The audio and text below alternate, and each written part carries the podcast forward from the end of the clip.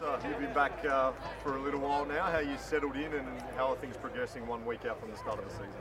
Yeah, I adapt uh, really quick uh, to the team, to the city. Uh, obviously, I know almost everything about the city and about the club, and uh, yeah, I'm very happy to be back. And uh, yes, I really look forward to start the season. Uh, the preseason has been long, but uh, yes, absolutely, we are ready to start, and we are excited to start. This side with the championship winning side. Is there any sort of early signs that it could be a special year? Is a lot more younger players? What are the differences that you've noticed?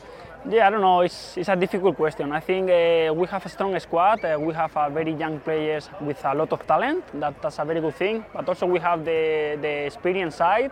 So I hope that we can start a, a strong season and uh, hopefully we can have a success And your, season. ex- your experience in the Middle East, uh, what did that teach you and what can you bring from that to, to Adelaide?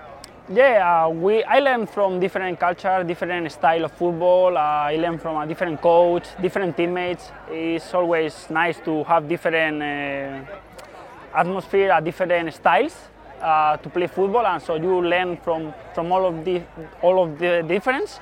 And yes, I hope uh, it can help me to, to be better for, for Adelaide. Yeah, absolutely, yes. Yes, in Qatar is no much fans, and so I'm very happy to be here, spend my time with the with the fans. Yes. Um, do, you, do you take pride in being involved in a club that integrates the, the men's and the women's program so closely together and getting to train together today? Do you enjoy that part of this club?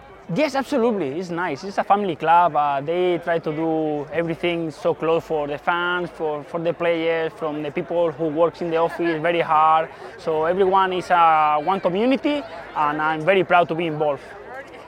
What, you, what are you expecting from uh, Daniel Sturridge if he makes his debut against you? I don't know. We know that he's a big player uh, who, that, who does a, who does a big experience in Europe, and uh, but also we have a player with a big experience in Europe in a top level. So I hope that we can uh, play a, a good game against against them. Spend that long with him, but obviously Josh Cavallo's had a, a massive few weeks. What difference have you noticed in him over the last fortnight or so? No much, no much. Everything is pretty normal. Uh, I think he's a little bit happy, more happy than before, probably more uh, free, more free. But uh, apart of that, I think it's everything normal, everything, everything okay. Yeah. He was saying that the Spanish boys, when, when he came out, were sort of all like, oh, it's pretty normal, like we're all pretty used to it. Yeah, yeah. For us, it's nothing, nothing uh, unusual. Uh, it looks uh, unusual, but it's nothing unusual, and uh, we are happy to be next to him and support him, and uh, we are happy that he feels free finally. His birthday today? Yes, yes, uh, he is. Yeah. The team doing anything, a cake or anything? I think he brings a couple of cakes for the team. I think. I hope.